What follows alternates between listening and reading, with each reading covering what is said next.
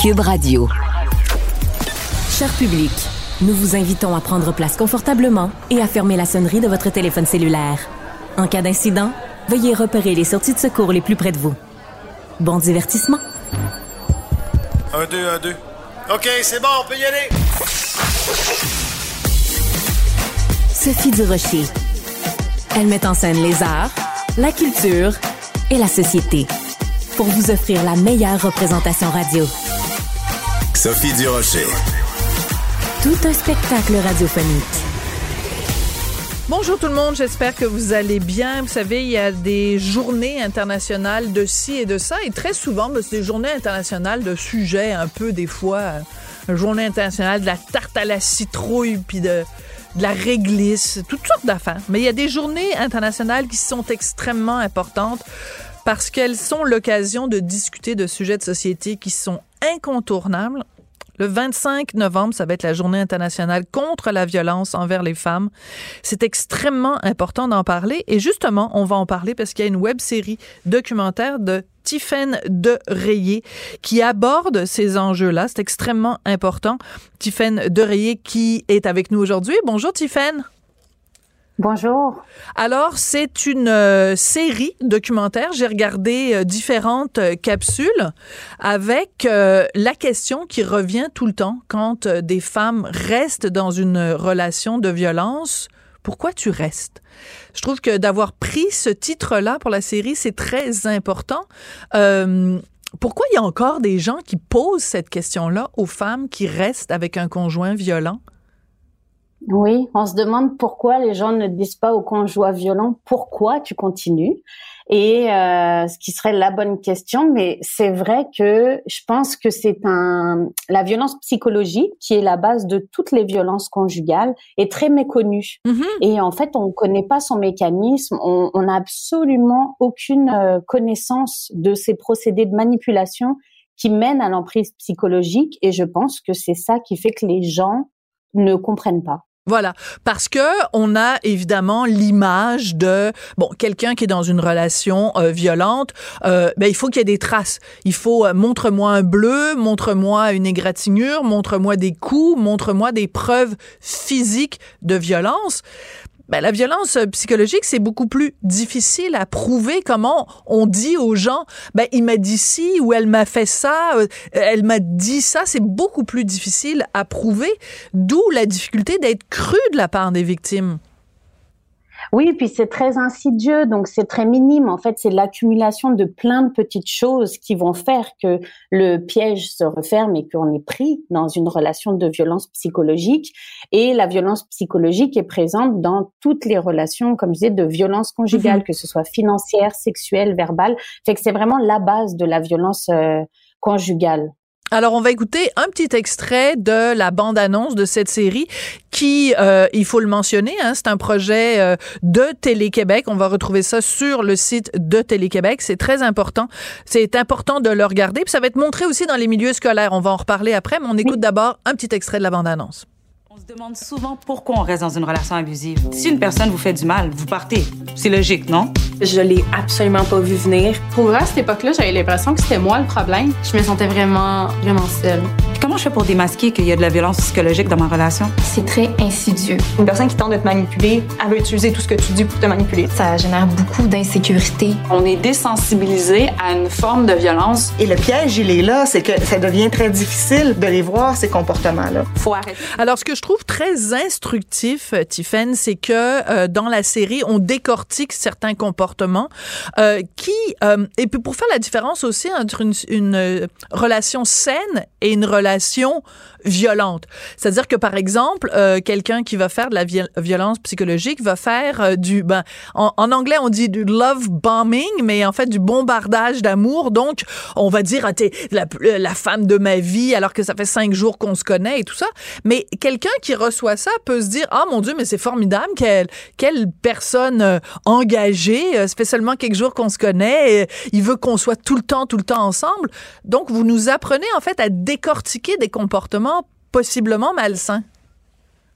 Oui, à décortiquer des, des comportements et aussi à, écouter la petite voix à l'intérieur qui des fois on se dit c'est peut-être un petit peu intense cette affaire-là, que ce soit en positif ou en négatif, mais c'est juste d'apprendre à, à, les, à les voir, à les nommer et à se dire wow attends minute papillon, peut-être que là il y a quelque chose qui est trop beau ou peut-être que là ma limite n'a pas été écoutée, fait que c'est un petit peu d'essayer de donner des outils en fait. C'était ça l'idée de ce projet, c'était de donner des outils pour les personnes qui peuvent être dans une relation euh, toxique ou abusive, des personnes qui sont autour de quelqu'un qui est dans une relation toxique ou abusive, et aussi de euh, de pouvoir euh, apaiser les personnes qui en sont sorties, parce que tout ça montre que c'est pas de la faute de la victime. Voilà. C'est qu'il y a beaucoup de culpabilisation et cette culpabilisation, des fois, elle est interne. Donc, la personne se sent coupable. Mon Dieu, pourquoi euh, j'ai euh, toléré ça pendant tant d'années? Mais des fois, c'est l'entourage aussi qui est très culpabilisant pour la personne qui a vécu euh, la violence. Donc, en fait, je dirais que les capsules, en fait, la série s'adresse à tout le monde. Tout le monde devrait voir cette série-là pour reconnaître les signes, justement. Ouais, Ouais, c'est le c'est le but de la série, c'est de pouvoir euh, c'est de pouvoir les les remarquer et les identifier pour se protéger et protéger notre entourage ou dire à quelqu'un qu'on connaît qui les utilise, "Eh mon ami, peut-être qu'il faudrait que tu changes ton comportement." Voilà. Alors, euh, est-ce que ça a été difficile pour vous de recruter des gens? Euh, Je dis recruter dans le sens général du terme. Quand on fait un documentaire, on veut des intervenants. Donc, de trouver des gens qui acceptaient de témoigner à visage découvert à la caméra et de dire, ben moi, j'ai été dans une relation abusive. Est-ce que ça a été difficile de les trouver et de les convaincre? Malheureusement, ça n'a pas été difficile de trouver des personnes victimes de violences conjugales. Et euh, je vous dirais que euh, la majorité des personnes qui sont venues dans, dans la série sont rendues à l'étape où elles veulent en parler pour qu'on les entende enfin s'exprimer sur le mhm. sujet. Je pense que ça fait partie de la guérison et ont aussi pour la plupart cette envie de protéger les autres. Voilà, Donc, de, de, servir euh, de mise en garde en disant attention pour pas qu'il vous arrive la même chose qui m'est arrivé, quelque chose comme ça. Et puis on en sort, on en sort, c'est qu'elles en sont sorties les personnes qui sont dans la série. Il y en a plus aucune qui est dans cette relation. Souvent c'était des relations de leur jeunesse, les premiers amours, parce que c'est ça aussi qu'on ignore, c'est que ça commence très jeune. C'est souvent dans les premières relations, toutes les personnes qui sont venues parler, la majorité c'est dans leur première relation amoureuse de vie en tant que euh, jeune adulte ou fin d'adolescence ou adolescence parce qu'il n'y a pas de repère. Donc, euh, puis souvent on se dit oh les ados ils sont passionnés, ils sont on les laisse aller à l'extrême. Mais en fait, non, faudrait les encadrer, un peu les guider, parce que c'est là que les dommages se font, en fait. Je comprends. Et d'où l'idée, en effet, parce que j'ai un peu tiqué, je vous avoue, Tiffany, quand j'ai vu que euh, cette série, cette web série documentaire allait être diffusée en milieu scolaire, je me suis dit, ouh, c'est quand même assez intense. Pourquoi? Est-ce que donc d'abord quel âge à quel âge on va montrer ces capsules-là euh, aux jeunes?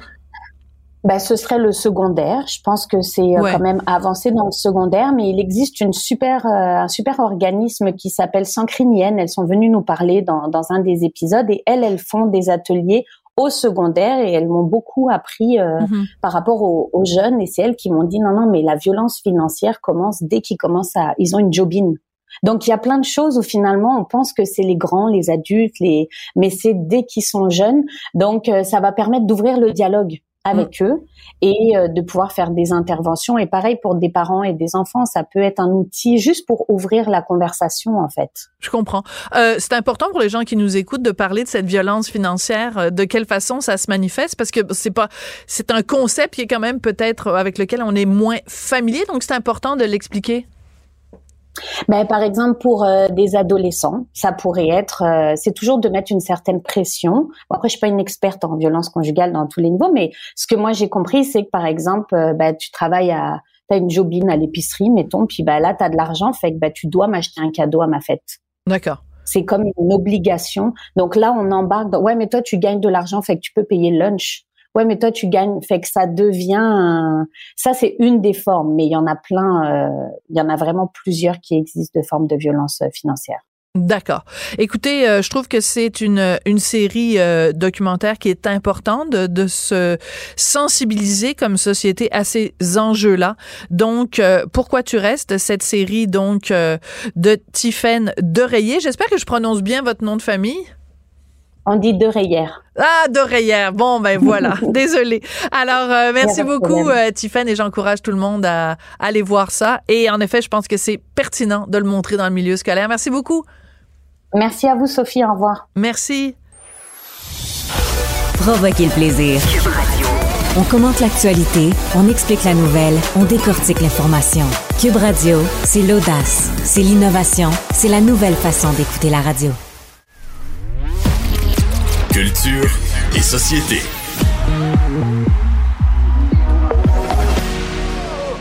You're a mean one, Mr. Grinch. You really are a heel. You're as cuddly as a cactus and as charming as an eel, Mr. La fameuse chanson. Alors la fameuse chanson euh, du Grinch, ouais. hein, pour euh, annoncer la venue de Jean-François Barry. Et alors c'est important de le dire pour ceux qui non non non non t'es pas allé là. OK, Ah, ça c'est vraiment trop drôle. Alors il faut l'expliquer. Montre-moi, montre-moi, montre-toi parce que là ton, ton, ton micro euh, le cache.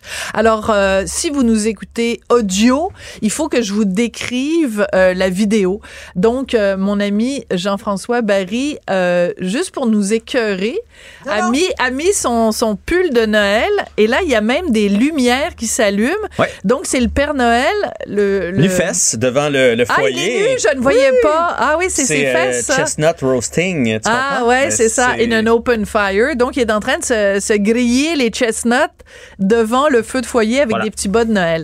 Alors, euh, Mais je t'ai fait sourire. tu me, tu fais, fait toujours sourire. quand je suis arrivé. Mais tu sais, le défi, là, c'est pas un humoriste qui a le défi de faire rire une animatrice. C'est quand l'animatrice arrive à faire sourire l'humoriste. Ça, c'est un plus gros défi. Mais en fait, mon, mon défi, c'était de te faire sourire en te parlant de Noël. Exactement. Parce que je sais que t'es pas une fan. Mais moi, je déteste Ouais. de Noël. Mais avec passion. Alors, explique-moi, toi, tu te situes où par rapport à Noël? Moi, là, Sophie, aujourd'hui, je serai aussi le Grinch de Noël. Ah, j'adore ça. Et c'est le, le but de mon segment et de mon chandail, c'est de vous dire, est-ce que vous voudriez que je porte mon chandail à partir d'aujourd'hui? Non. Ben non, parce que c'est un chandail de Noël, Sophie. Ben oui. Et là, je suis, je suis comme tanné cette année. Je sais pas si c'est parce qu'il y a eu la neige en plus au mois de novembre, mais hier, 14 novembre, je suis dans ma voiture et là, je pitonne. Et quoi?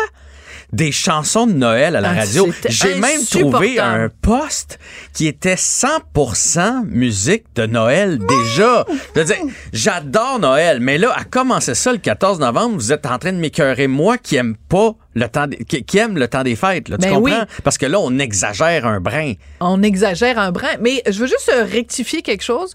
Tu as dit que euh, de la neige au mois de novembre, ça avait pas d'allure. Puis je pense que la première neige, c'était le 8 ou le, Ouais. ou le 9 novembre. Puis tu trouves ça beaucoup trop tôt. Je veux juste te dire, moi, mon anniversaire est en novembre et je dirais pas la date en ondes parce que j'ai pas envie que quelqu'un me fasse une fraude fiscale en, en connaissant ma date de naissance. Mais ma date de... de mais je suis en novembre, quelque part en novembre. Ben, chaque année, la première neige est autour de ma date de naissance. Puis c'est comme ça, ça fait 58 ans que c'est comme ça. Ouais, mais là, on en a eu. Tu sais, d'habitude, il y en a une petite, puis là, ça fond. Mais là, elle, Ah. elle revient. Mais là, elle est refondue. Mais ça fait quand même depuis deux semaines, il y a de la neige aux deux jours. Bref, ça m'écœure un peu d'avoir Ouais. ça en novembre, tu sais, parce que Mais- il- de- les dernières années en novembre, c'était c'était quand même beau. Mais j'adore Noël. C'est juste que là, la musique, c'est trop de bonheur. Hier, j'ai vu un article qui nous disait comment se pré- comment préparer no- nos intestins et no- notre euh, système digestif aux abus du temps des fêtes. Et là, vous allez pas vraiment non. commencer Le à 15 novembre. ben, euh, euh, comment se préparer au vendredi fou? Euh, comment se préparer euh, à notre Noël lorsqu'on est une famille euh, recomposée? Le- ces sujets-là, ça devrait être à partir de décembre. On da- Moi, on pense d'accord qu'il là, devrait y y a de avoir- l'exagération? Ben oui. Alors, euh, j'ai un couple d'amis. Elle adore Noël et lui aussi. Mais euh, il y a euh, chaque année des discussions. C'est pas moi, c'est pas mon couple à moi là. Euh, non, ça, sait, t'aimes pas Noël. Ben oui, j'aime voilà. pas Noël. Euh, mais je suis, je suis quand même capable d'être amie avec des gens qui aiment Noël. Tu Oui. vois à quel point je suis ouverte d'esprit, c'est fou Incroyable. pareil. hein. Et donc, ils ont une discussion chaque année à savoir à partir de quelle date elle a le droit de mettre un sapin de Noël. Et euh, ben, ils sont entendus que c'était le 1er décembre. Donc, rien avant, mais elle a trouvé quand même le moyen. Euh, elle achète des bougies qui sentent le sapin. Ça, elle a le droit, à partir de, mettons, le 12-13 novembre, elle a le droit. Est-ce que ça, un- ça te paraît un bon compromis? Écoute, je préfère le compromis. Le seul compromis que j'ai, mettons, ça pourrait être ça. De toute façon, c'est chez elle pour elle. Ça, Ben oui, ça, elle va- euh, à la limite, elle peut bien faire ce qu'elle veut. La même chose avec les parties de bureau. Ouais. Les parties de Noël, parce qu'on comprend pourquoi, c'est que si tout le monde essaie de le faire en décembre, il manque de salles. Ben oui. Fait que là, t'es obligé de le faire en novembre. C'est les deux Ouais. exceptions. Mais tu vois, des, des, des gens comme Audrey, notre, notre Ouais. recherchiste ici, qui a fait son sapin à partir du, du, du 1er novembre et Ah, qui nous dit, qui nous sort des études comme quoi les gens qui font leur sapin en, en novembre sont, Sont des gens plus plus heureux. dans la Ah, vie. Mais je trouve que des extrémistes comme ça sont en train de nuire à ma passion de Noël à moi. Ma mère travaille dans une pharmacie. Elle me racontait, d'accord. 1er novembre, donc Ouais. le lendemain de l'Halloween, il y a une dame qui s'est présentée pour dire cette année, là, j'ai vu, vous allez avoir euh, tel type de guirlande, là, c'est nouveau. Puis là, ma mère dit oui. Elle dit, peux-tu l'avoir? Ben, elle fait, là, comme vous pouvez voir, on est en train d'enlever sur les Ben oui, tablettes ce qu'il y a de l'Halloween. Oui. On, va on va sortir ça euh, dans les prochains jours. Mais vous pouvez aller voir en arrière dans les boîtes où est-ce que ce serait cette guirlande-là? C'est parce que je veux vraiment l'avoir. Eh. Et là, ma mère qui a 60 kicks, elle fait, ben, il y a beaucoup de boîtes dans l'entrepôt, là. fait il va falloir attendre, Ta mère a madame. d'une Mais- patience ben, exemplaire. oui, oui, puis quand tu travailles sur un plancher comme ça, t'as Mais pas le droit de, pas le pas le choix de toujours bien répondre. Mais, mais bref, elle, elle me racontait ça ce soir. Ma mère adore Noël, mais elle fait là, il y a, tu sais, c'est un petit démeur un peu là. On peut-tu, on peut-tu descendre ça? Puis la raison pour la- laquelle on a des chansons de Noël comme ça, c'est, c'est que les radios veulent être les premières Ben à oui. jouer des- dans les centres d'achat, à jouer dans les cliniques, parce qu'on sait comment Ben c'est oui, sondé les les radios. Fait que là, aussitôt qu'il y a un petit peu de demande pour Noël, un petit peu de neige, bang, on part des chansons de Noël. Mais c'est, c'est vraiment trop de bonheur. C'est vraiment trop de bonheur. Alors Là, moi, je suis, je calmos. suis, je suis euh, très intéressée. euh, que tu me dises pourquoi t'aimes Noël, c'est quoi qu'il y a dans cette fête Hmm. artificielle, commerciale, insignifiante, désagréable? Qu'est-ce que t'aimes? Puis après, moi, je pourrais te dire pourquoi j'ai ça. Mais moi, le Noël pourrait être sans cadeau, à part pour les petits, Ah. parce que je trouve ça mignon. Moi, ce que j'aime du temps des fêtes, c'est que ça nous donne du temps, parce que généralement, on est en congé pour voir mon frère, voir ma soeur, voir mes parents, euh, avoir rien le lendemain, se coucher tard. Donc, ce que t'aimes, c'est les vacances. Ben, avoir une belle. Non, mais l'esprit Noël, les chansons de Noël, ça, ça me fait voyager dans ma tête. Ça vient, ça, ça, ça me rappelle des beaux souvenirs. Mettons la chanson euh, War is Over là, de John Lennon. Ouais. là, moi, ma mère mettait toujours ça quand on faisait le sapin. And so this is Ouais, Christmas. ça me rappelle ma jeunesse. Aussitôt que je l'entends, je me revois ticu à monter le sapin Ah. avec les branches, puis tout ça, ciné cadeau, euh, aller jouer dehors. Tu sais, nous autres, c'est pas rare que le 24 au soir, on sorte glisser chez en arrière chez mes parents. Il y a comme une côte, là, on sort glisser. Je D'accord. veux dire, ça vient vraiment euh, Donc, réveiller des émotions. l'hiver et les vacances, finalement. On peut dire ça. Mais je veux dire, c'est le, c'est le moment. On dit on joue à plein de jeux. Ouais. C'est ce moment magique-là où le temps s'arrête le 24 et D'accord. 25. C'est ça Alors, que j'aime. Moi, ça fait euh, 21 plus 4, ça fait 25 ans que je n'ai pas fêté Noël. Hein? OK? Tu fait- fais, OK, tu t'es grinch au point de pas le fêter? Ben, c'est parce que je fêterais quoi? Je, je, je suis, j'ai aucune religion là. Moi, je suis même pas, je ne veux même pas me définir comme étant athée, parce que je considère Mais que j'ai pas quoi à me le définir. 24 au soir? Ben, T'écoutes des téléromans? Je fais exactement. Non, je suis dans le sud. Euh, mais euh, Mais je dans le fais sud, il y a une fête de Noël. Oui, mais j'y vais pas. Je veux dire, je vais, je vais, je vais, je vais me servir dans le buffet parce que c'est ça. Puis après, je vais à 10 heures, je suis couché, moi. Ben voilà, tu passes quand même à côté de quelque chose. Si Mais, tu à fam- côté de quoi? Mais tu verrais le plaisir qu'on a dans la famille chez nous à faire toutes sortes alors, de jeux. alors ça, alors je vais. je bien, mais j'ai peur que tu gâches tout. Là. Mais non, je, je, je serai pas là. Mais euh, donc, ça fait 25 ans que je l'ai pas fêté et ça fait 25 ans que quand je reviens du Sud, puis j'entends les gens dire Ah, mon Dieu, à Noël, on, a- on est arrivé à Noël, on était tellement fatigués. Ça a été tellement de travail préparer les repas de Noël. Fait que là, je me dis, mais pourquoi vous faites des repas de Noël, d'abord si vous trouvez ça fatigant. La deuxième chose que j'entends les gens dire, parce que tout le monde chiale, quand je reviens le 5 janvier, là, tout le monde chiale. Les gens disent, ah mon Dieu, mon frère s'est pogné avec ma mère, puis là ma mère s'est pognée avec son cousin, puis là l'autre. C'est juste des chicanes de famille. Fait que c'est quoi le fun que vous avez à pa- passer trop de temps à préparer des repas que de toute façon vous allez trouver que vous avez trop mangé, puis à vous chicaner en famille. Mais c'est vrai qu'on a, on a tendance pas. à se la compliquer. Ben Mais ça, oui. ça c'est un, c'est un autre dossier. Et l'autre affaire qu'on a tendance à. Faites venir du Saint-Hubert, puis lâchez-moi patience. Ouais, mais moi, ma mère cuisine euh, Ah. merveilleusement bien. Fait qu'on mange des, des trucs traditionnels de Noël. Mais Hmm. on a tendance, je trouve, au Ouais. Québec, à toujours raconter ce qui a pas bien été. Parce que probablement que les Oui. gens dont tu parles ont eu un, un beau congé du temps des fêtes, mais il y a une petite affaire. Puis là, c'est ça qu'ils vont compter. Moi, j'en reviens pas. Tu vas dans le sud, mais par exemple, tu vas dans le sud où tu vas en vacances, puis là, il y a une place où tu arrives, puis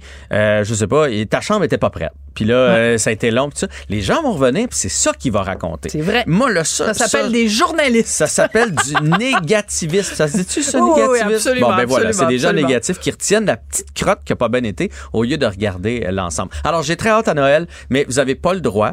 Vous avez pas le droit. Je pense qu'on devrait mettre des amendes. J'hésite. J'hésite avec la prison pour les gens qui vont décorer et sortir leurs affaires de Noël avant le 1er décembre. En tout cas, Voilà. juste le fait que tu aies dépensé de l'argent pour acheter un chandail de Noël, déjà, là, ça, ça, ça, ça, ça me fait rire. Ça, juste ça, ça, là, ça a que- coûté plus cher que mon, euh, ma chronique, mon cachet de chronique. Ah, bon, ça me donne une indication de combien t'es payé pour venir me parler puis euh, crier contre Noël. Alors, euh, moi, ce que je me souhaite, c'est pour les 25 prochaines années. En plus, 25, 25 décembre, là, comprends-tu? Il y a comme Ouais, quelque chose, là. Les 25 prochaines années de ne pas, de toujours pas fêter Noël. Je ne comprends pas l'intérêt de cette fête-là. Je te promets le 24 au soir de t'envoyer un souhait de joyeux Noël. Ah, ben, tu peux. Ouais. Tu peux, mais Je c'est comme tu peux m'envoyer quelque chose le, le 12, Non, non. le Je vais faire 12 exprès. mars ou le, tu sais, ben, Je. Attends, j'aime pas la Saint-Valentin non plus, alors c'est bien pour dire. Mais quelle fête que t'aimes? Ben, mon anniversaire. Ah. Merci, bonsoir, à la prochaine. Salut.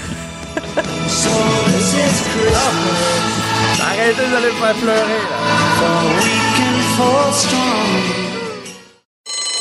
Professeur Duduche. Avec elle, pas de retenue. Émotionnel ou rationnel. En accord ou à l'opposé. Par ici, les brasseurs d'opinion et de vision. Les rencontres de l'air. Alors, c'est quand même fou parce que il y a une euh, remontée de l'antisémitisme en France. Il y a des gens qui disent non, non, mais on veut avoir des preuves. Euh, C'est pas sûr, c'est quoi ça, cette affaire-là? Euh, Il y a des députés français qui ont vu des images tournées par les GoPro que les, les terroristes du Hamas avaient sur leur front. Ça a été montré à des députés. Puis il y a des députés qui disent Ouais, mais là, euh, tu sais, il faut se questionner sur qui a montré ces images-là. Je suis absolument découragée de ce qui se passe en ce moment en France. On va en parler avec Christian Rioux, qui est correspondant à Paris pour le quotidien Le Devoir. Christian, bonjour. Bonjour Sophie. Alors tout d'abord, l'imam de la Grande Mosquée de Paris a dû s'excuser. Qu'est-ce qui s'est passé? Oui, écoutez, euh, le- le- l'imam de la, de la Grande Mosquée de Paris, est quand même pas n'importe qui, hein. Abdel euh, Mamoun, s'est présenté euh, sur, sur, sur BFM TV en disant, oui, bon, mais on nous dit qu'il y a eu 1200 actes antisémites en France. En fait, on est rendu à 1700 là aujourd'hui, ça change à tous les jours. Euh, mais on- c'est quoi ces actes-là? Qu'est-ce qui s'est passé exactement? De quoi de quoi parle-t-on? Euh, euh, Je dis pas que les chiffres sont pas vrais, mais bon voilà, vous savez, semer la suspicion, c'est-à-dire Mhm. semer semer la suspicion sans avoir rien de précis dans le fond à dire pour quelque part euh, répandre cette espèce de rumeur, vous savez, qui dit que oh, est-ce que c'est vrai tout ça? Est-ce que c'est pas vrai? Alors évidemment, le ministre Darmanin a, a répondu en faisant la liste de ce qui s'était Voilà. exactement passé. C'est, M- Monsieur ça, Darmanin, ça, qui est c'est- Ministre de l'Intérieur, qui si est le ministre de l'Intérieur, qui est le ministre de l'Intérieur, qui a Mm. répondu euh, parfaitement là-dessus. Mais vous savez, une fois que la suspicion est Et lancée, voilà. eh bien, elle est, elle est lancée. Il s'est excusé. Bon, il s'est excusé. On, on peut- s'excuser de n'importe quoi. Mais la- une fois que la, la suspicion est là, vous voyez qu'est-ce qui, si, si le, le- l'imam de la grande mosquée de Paris raconte ça, essayez d'imaginer ce qui se raconte dans les 2600 mosquées françaises. Voilà. Vous avez des gens qui sont probablement moins bien formés que, que l'imam de, de la mosquée de Paris, qui sont euh, qui sont moins bien éduqués, qui euh, qui, qui ont moins de qui ont moins de, de, de barrières quelque part ou de ou de réserves et qui probablement peuvent peuvent se lâcher. Alors essayez d'imaginer ce qui se ce qui se, se raconte. D'ailleurs. D'ailleurs, il n'y a pas longtemps, on a condamné à Nîmes hein, euh, le, le- l'imam de, de, de Beaucaire parce qu'il avait cinq jours, cinq jours le, le, le, le pogrom du, du, du 7 octobre, cinq jours après, il avait publié un appel au terrorisme, un appel à tuer des Juifs. Et imaginez le, le, euh, com- comment il s'est défendu. Il est allé devant les tribunaux dire, mais écoutez, le texte que j'ai publié là, c'est un texte des hadiths de Mahomet. Alors, il faut dire un, un extrait et, du C'est effectivement un texte des hadiths de Mahomet, c'est-à-dire vous combattez les Juifs euh, et vous aurez le dessus. Voici un Juif caché derrière moi, viens le tuer. Et voilà, ça, ça dit ça. Les, les hadiths, c'est un des, des, grands recueils de, Ouais. de, de textes de Mahomet, qui est une des bases quand même de la théologie euh, avec le Coran, évidemment. Donc, et voilà. Et, et lui, tout, tout, tout, tout naïvement, publie ça sur ce, sur, sur, sur ce, Oh, sur son Dieu. réseau. Euh, euh, voilà, sur ce, voilà, c'est ça. Il, il publie ça et, et nous dit, mais écoutez, c'est, c'est, c'est, c'est normal. Vous, alors, vous voyez un peu quand on dit que le, le nouvel antisémitisme euh, a pour terreau l'immigration musulmane en France, je pense qu'on on en a là des exemples, c'est-à-dire qu'on sème la suspicion. On publie des appels, des appels à tuer des juifs, mais presque sans s'en apercevoir, vous voyez, de Ouais. façon presque presque naïve, parce que dans le fond, on a repris un texte de, de, de, de Mahomet, et vous voyez un peu le, le, le, euh, le, terreau dans lequel dans lequel nous sommes, et ce qui explique aujourd'hui, ça ne veut pas dire que tous les que tous les musulmans sont des euh, sont des Bien antisémites, c'est pas c'est pas du tout c'est pas du tout ça, mais vous voyez le terreau qui permet de créer, de, de, de produire aujourd'hui ce nouvel antisémitisme que contre lequel euh, on se bat aujourd'hui euh, aujourd'hui Voilà. en France. Mais c'est d'autant plus triste que euh, l'imam euh, donc Abdel Ali Mamoun, qui est le- la grande mosquée de Paris, euh, c'est quand même quelqu'un qui devrait normalement euh, appeler euh, les gens au calme, qui devrait tempérer les choses, qui devrait euh, tendre une main euh, à la communauté juive en disant écoutez, euh, pas ici un conflit qui vient euh, de l'étranger, euh, soyons solidaires au-delà de la religion. Enfin, il y, y avait moyen d'envoyer un message de paix plutôt que de dire Mhm. ouais ben là euh, de quoi c'est quoi cette histoire-là, on veut des preuves, etc. Et dans la catégorie on veut avoir des preuves, il faut que vous nous parliez quand même du député Émeric Caron. Je vous laisse présenter cette controverse qui fait énormément jaser en France.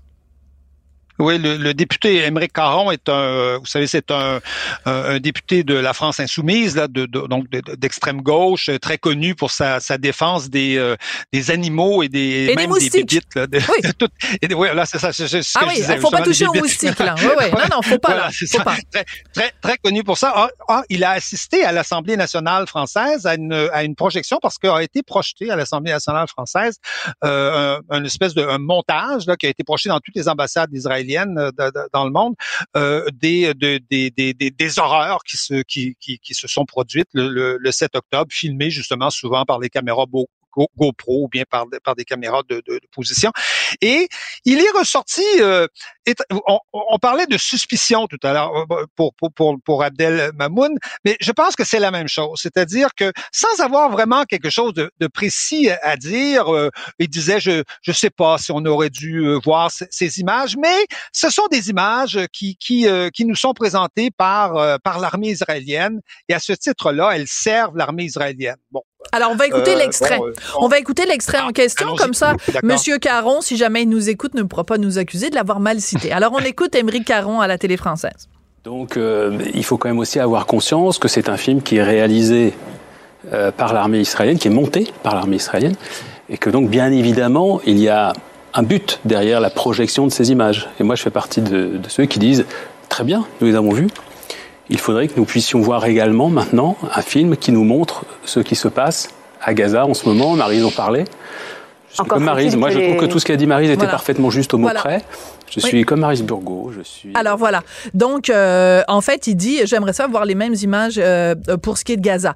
Ben écoutez, euh, si euh, les soldats israéliens se mettent un GoPro sur le front et se mettent à violer des femmes à Gaza, euh, s'ils se mettent à prendre une pelle pour décapiter des gens à Gaza, si euh, ils violent systématiquement euh, toutes les femmes qui leur tombent sous la main, si ils vont dans un festival de musique à Gaza et qu'ils prennent 240 euh, otages, ben, on peut envoyer les images euh, à Émeric Caron. C'est que ce que je trouve assez bizarre dans son argument, c'est quand il dit les images ont été réalisées et montées par l'armée israélienne, mais il omet de mentionner que les images ont été filmées par les terroristes du Hamas. Oui, C'est pas un détail, c'est ce pas anecdotique, Oui. là. Voilà.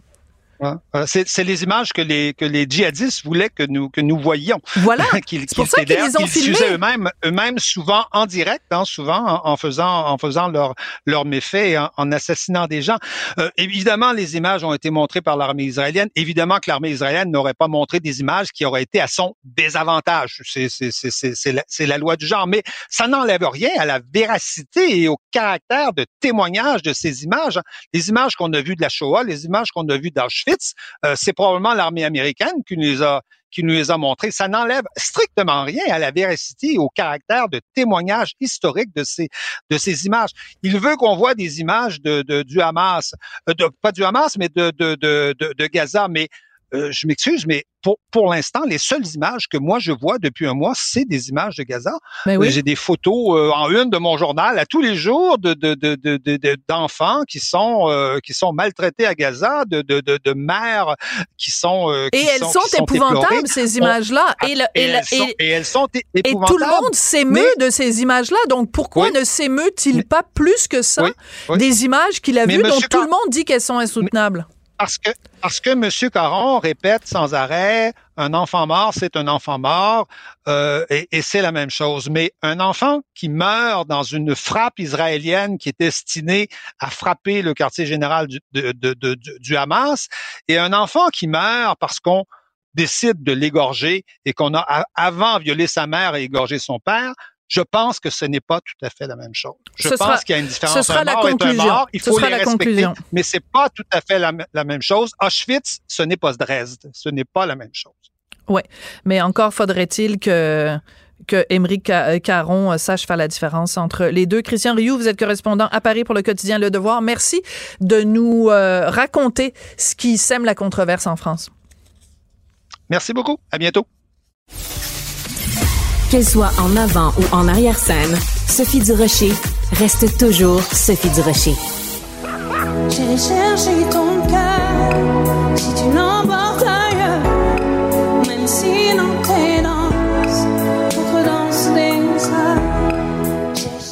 Alors, on vient d'entendre Céline Dion, formidable quand même, dans le temps où c'est... Ah ben non, on me dit, attendez, non, non, c'est pas Céline Dion du tout.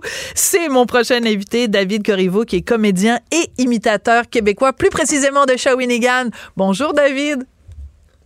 Bonjour, ça va bien le Québec? Ben moi, ça va super bien, mais ça va très bien pour vous, David, parce que ce qu'on vient d'entendre, en fait, c'est un extrait de votre participation à une émission française ultra connue qui s'intitule La France a un incroyable talent. Et grâce à cette performance qu'on vient d'entendre, vous avez eu le droit de la part de Sugar Sammy au fameux Golden Buzzer, parce qu'évidemment, on est en France, alors ils donnent des noms français à tout ce qui se passe. Euh, c'est une aventure incroyable, votre passage à la France a un incroyable talent? Écoute, ça a sorti l'épisode quand je prenais l'avion pour venir à Paris. Depuis que je suis arrivé à Paris, j'ai même pas eu le temps de me brosser les dents ce matin. C'est un tsunami de joie, d'entrevues, de... Je, je m'attendais pas à ça à ce point-là. Mais c'est le fun, ça fait du bien, c'est agréable. Le but, c'est qu'un jour, je puisse en vivre de ça. Mais là, c'est une belle reconnaissance, une belle tape dans le dos. C'est touchant, c'est vraiment le fun. Alors, il faut expliquer, parce que c'est pas tout le monde qui a vu l'extrait. Et en plus, comme on fait de la radio, donc je vous ai fait écouter, euh, vous, David, qui euh, chantez comme Céline Dion. Mais dans votre prestation à La France a un incroyable talent, c'est pas juste une imitation, c'est aussi du deepfake et de l'intelligence artificielle. Donc, on vous voit sur scène je prends le temps de l'expliquer. On vous voit sur scène en train de chanter du Céline Dion, mais ce qui apparaît dans un écran, c'est Sugar Sammy. Donc, on a pris votre visage, puis c'est chaque fois que vous bougez vos lèvres, c'est le visage de Sugar Sammy qui bouge ses lèvres. Et vous faites ça devant Sugar Sammy. Et lui, il se fait pipi dessus. Là, il trouve ça super drôle. Allô, David? Bon, alors je pense on va appeler euh, David au téléphone. Alors, je, ben, vais répondre à ma propre question pendant qu'on essaye de rejoindre euh, David Corriveau. Alors, ben, non seulement euh, Sugar Sammy a trouvé ça très drôle, parce qu'en fait, Sugar Sammy est en train de regarder sur scène et il voit quelqu'un qui imite Céline Dion, mais le visage qui apparaît à l'écran, c'est son propre euh, visage euh, à lui. David, c'est ça que j'étais en train d'expliquer. Donc, euh, racontez-nous un peu la réaction justement de, de Sugar Sammy. Ben moi, je m'attendais à ce que Sugar soit peut-être pas content de ça. Fait que je m'attendais à me faire ramasser parce qu'il est très acide dans ses commentaires dans cette émission-là. Fait que j'étais préparé mentalement. Mais finalement, il a adoré ça, vraiment. Puis même backstage, il est venu me voir, puis il m'a dit pour lui, c'était le meilleur numéro de la saison parce qu'il trouvait ça autant avec le deepfake drôle, impressionnant et le talent d'imitation de chanter live comme Céline. Il dit c'était incroyable. Pour lui, c'était, ça l'a touché, il a vraiment aimé ça. Fait moi, j'étais content, j'étais comme waouh, je m'attendais pas à ça du tout de lui, de sa part, cette réaction-là. Fait que c'est la fête. Puis c'est la réconciliation avec Shawinigan parce que lui, il avait fait une histoire avec ça. C'est ça. Alors, quand vous vous présentez au début, vous vous dites, moi, je viens de Saint-Boniface de Shawinigan. Et là, lui, il capote, puis il faut qu'il explique, qu'il explique aux autres. Alors, voici un petit extrait de Sugar Sammy qui explique aux autres, les Français, qui savent même pas comment prononcer ce nom-là, Shawinigan. C'est quoi l'histoire? J'avais fait une vanne sur Shawinigan, sur un talk show très regardé au Québec. Et ça fait un grand scandale. Le maire, tout le monde était fâché. J'ai dû retourner à Shawinigan, faire un spectacle bénéfice pour la vie. Pour la vie. Je suis un homme très recherché à Shawinigan. Alors, est-ce que c'est vrai qu'à Shawinigan, vraiment, il y a comme, c'est quoi, il y a des posters avec la face de, de Sugar Sammy, puis les gens ont comme une dent contre non, lui? mais moi, je me souviens qu'à l'époque, je pense, je- je- je- j'étais au conservatoire à Québec ou de quoi, puis ma mère en avait parlé, là, puis elle Ah! était pas contente. Il nous a descendu, là, comme quoi qu'ils viennent de la campagne, puis c'est du monde moins intelligent, puis qu'ils ont moins d'avenir, puis c'est là que les rêves meurent. Il avait dit ça, je pense. Fait que, tu sais, c'est acide, là, on va se le dire, c'est pas très jojo.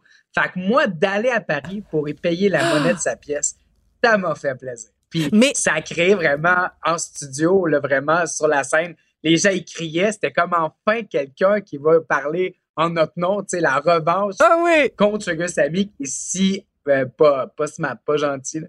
Fait que c'était drôle. Oui, c'est ça. C'est que vous jouez à tous les niveaux. C'est que vous êtes impressionnant parce que vous faites euh, les imitations. Vous êtes impressionnant parce qu'il y a cette technologie. Et en plus, vous êtes impressionnant parce que vous en envoyez une. C'est quand même un petit, vous avez un petit peu mis Sugar Sammy KO. Puis en France, il y a cette réputation-là aussi d'être un petit peu, euh, d'être un petit peu baveux. Au, Québec, on vous connaît. Euh, bon, vous avez été dans euh, la comédie musicale Footloose. Euh, aussi au, dé- au début de l'année, bon, parce parce que vous mettez vos imitations sur YouTube, vous êtes allé à un moment à Salut Bonjour, vous avez fait Céline Dion, Ginette Renault, Marie-Carmen, puis j'en passe. Vous êtes capable de changer comme ça en trois secondes le, le- les voix que vous imitez. C'est vraiment, c'est un talent extraordinaire. Vous l'avez découvert comment, ce talent-là? Ben, j'avoue qu'on est pas mal tout seul au monde là-dedans, dans l'imitation. Mais là, j'ai pris des cours de chant depuis peu euh, pour placer ma voix. C'est un ami de la coach Céline Dion et de Véronique Dicard. Fait qu'on a la même façon de travailler notre voix. Fait que ça, c'est bien. Et euh, moi, je travaille au restaurant de la Place des Arts, Place des Champs. Et même, je pense que je vous ai déjà dit. Sûrement, vous m'avez, je vais là souvent.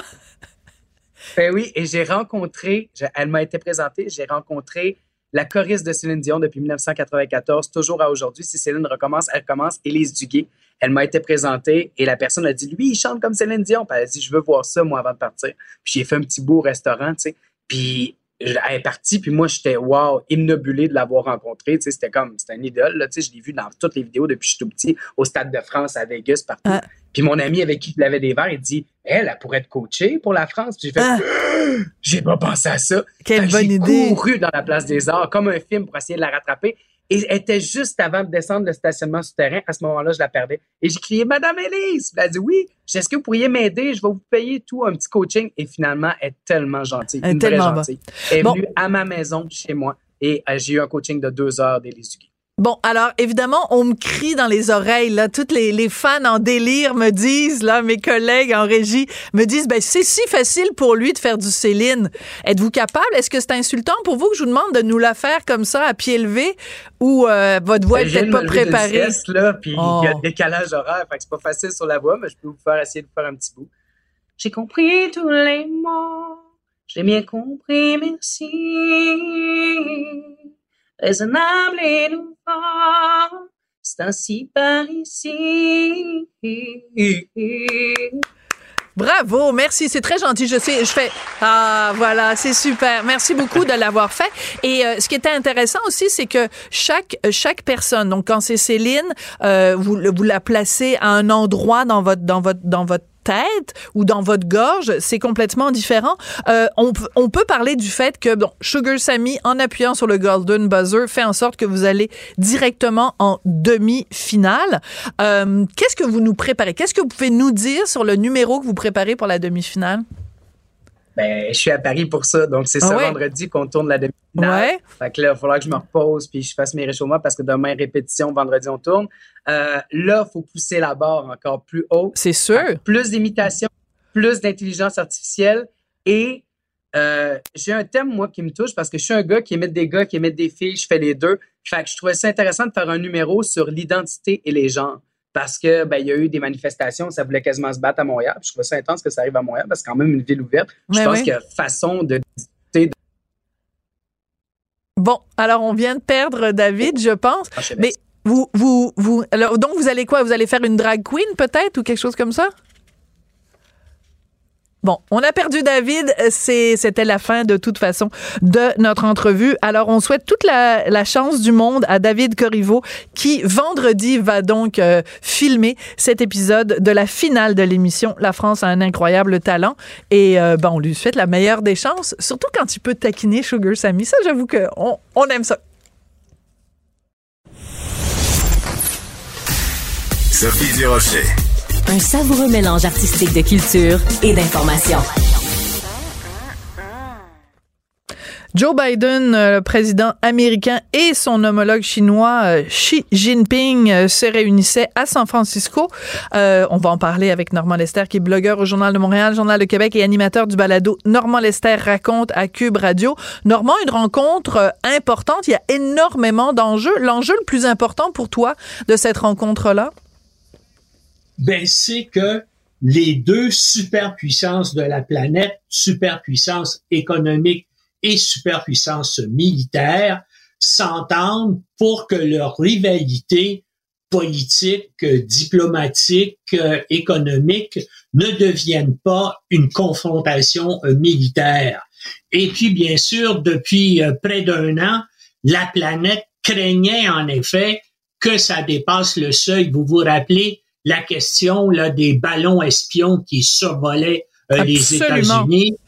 Plus il y a les incidents hebdomadaires euh, euh, entre Taïwan et la Chine, hein, parce que euh, donc puis il y avait eu une interruption là de la coordination militaire entre l'état-major chinois et le Pentagone, et ça quand la leader de la Chambre des représentants de l'époque, Nancy Pelosi, est allée à Taïwan, eh les Chinois avaient coupé ces communications militaires-là. Donc, la situation était extrêmement dangereuse, disons-le, parce que il aurait pu y avoir facilement un incident entre des avions américains qui patrouillent dans la région et des avions chinois, ou entre des navires euh, occidentaux, hein, parce que il faut dire, en plus des navires américains qui circulent dans la région, il y a aussi des navires australiens et des navires canadiens. Il y a même souvent des avions de reconnaissance euh, canadiennes qui sont euh, interceptés par des avions chinois, bien sûr au-dessus de la mer dans les dans les eaux internationales. Mais donc il y avait un danger et c'est pour ça qu'il faut que ces puissances-là s'entendent et c'est ça là les négociations sont en cours pendant qu'on se parle et on va sans doute s'entendre là pour dire oui, dorénavant, à Washington, au Pentagone, il y a un général qui va pouvoir ouvrir la ligne et on va répondre à, à Pékin et puis on va pouvoir atténuer comme ça les dangers euh, de confrontation non voulue. Mais il reste que les deux puissances sont les deux puissances rivales. Les Américains, si vous le voulez, la puissance déclinante et les Chinois, la puissance montante. En Mais effet. les Chinois, depuis quelques années, ont des problèmes économiques importants. Notamment, ils font face à un vieillissement de la population parce que pendant près de 50 ans, ils ont bien sûr limité systématiquement les naissances en Chine et là, ça fait que ben ils ont des problèmes de vieillissement de la population, un peu comme on en a Les, c'est les mêmes défis qu'on a, par exemple, ici euh, au, au Québec. Et donc, ils ont besoin absolument, parce que leur économie est essoufflée, ils ont besoin d'investissements américains. Donc, c'est un peu, c'est un peu pour ça que Xi Jinping a accepté ça. Donc, il va faire des concessions aux Américains dans des domaines dans l'espoir de convaincre les Américains, les grandes entreprises américaines, qu'ils viennent continuer à investir et investissent plus en Chine parce qu'écoute, écoutez, c'est, c'est extraordinaire, là. C'est les deux pays au monde qui ont le plus d'échanges économiques. Donc, ce sont des rivaux, des adversaires. C'est ça qui est mais complexe. Leur échange économique annuel, c'est 730 milliards de dollars américains. C'est-à-dire euh, mille- plus de 1000 milliards de dollars canadiens. C'est beaucoup. Et les deux économies ont besoin l'une de l'autre. Alors, moi, je pense qu'à ce niveau-là, il va y avoir un assouplissement et il va y avoir des ententes, mais comme je dis, ça reste des concurrents, des rivaux importants, notamment, je pense que au niveau de la Chine, et là, ça fait deux fois que les Américains demandent ça. Euh, euh, le président Biden l'avait demandé l'année dernière lorsqu'il avait rencontré Xi Jinping lors du sommet de Bali. Il faut que les Chinois contrôlent leur, leur production et leur exportation de fentanyl. C'est cette drogue-là qui, Mhm. Absolument. Des ravages. Des ravages ah, aux fait, États-Unis. des centaines de milliers d'Américains sont morts de surdose de fentanyl. Et là, je pense que là, les Américains vont dire, ben, si vous voulez montrer votre bonne volonté, cette fois-ci, il faut que vous respectiez votre engagement. Et j'ai l'impression que les Chinois euh, vont le faire. Et bien sûr, là, toute la planète, on, on regarde ça, puis c'est important, pas simplement pour les Américains et les Chinois, c'est important pour tout le monde parce que tout le monde vit avec les conséquences là, de cette euh, de cet affrontement, de, de cette confrontation là entre euh, les deux géants. Pense par exemple qu'au niveau des réchauffements climatiques, il faut qu'il y ait une coopération étroite entre ces deux pays-là si effectivement on, va- on peut réussir à bloquer ou à atténuer là, euh, les changements climatiques planétaires. Oui, bon, puis il y a toutes sortes d'autres dossiers. Il y a la démocratie, évidemment. Il y a toutes sortes d'autres- dossiers. Mais ça, la démocratie, je pense, oui, je pense, je pense Le que la démocratie, malheureusement, c'est mort, c'est mort depuis la- les, euh, le soulèvement de la place Tiananmen 89. en 1989 et surtout après Hong Kong, parce qu'il y avait une petite partie de la Chine, l'ancienne colonie britannique de Hong Kong, qui avait gardé ses institutions démocratiques, comme on le sait, et là, ben, euh, les Chinois ont décidé que dorénavant, ils intégraient de facto Hong Kong à la Chine. Et toutes les, les règles dictatoriales euh, du Parti communiste chinois s'imposent là, depuis deux ans à, à Hong Kong. Et puis, il y a eu beaucoup de gens qui ont combattu pour la démocratie, qui ont tenté de s'opposer à ça, mais bien sûr, ils ont été emprisonnés. Et ça, je pense qu'à ce niveau-là, c'est sûr que Biden va dire, ben, il faudrait que vous fassiez quelque chose, mais il faut oublier ça. Ça- ça et- n'arrivera pas, si pas cette année. Il, il fera rien pour essayer de faire avancer la démocratie dans son pays.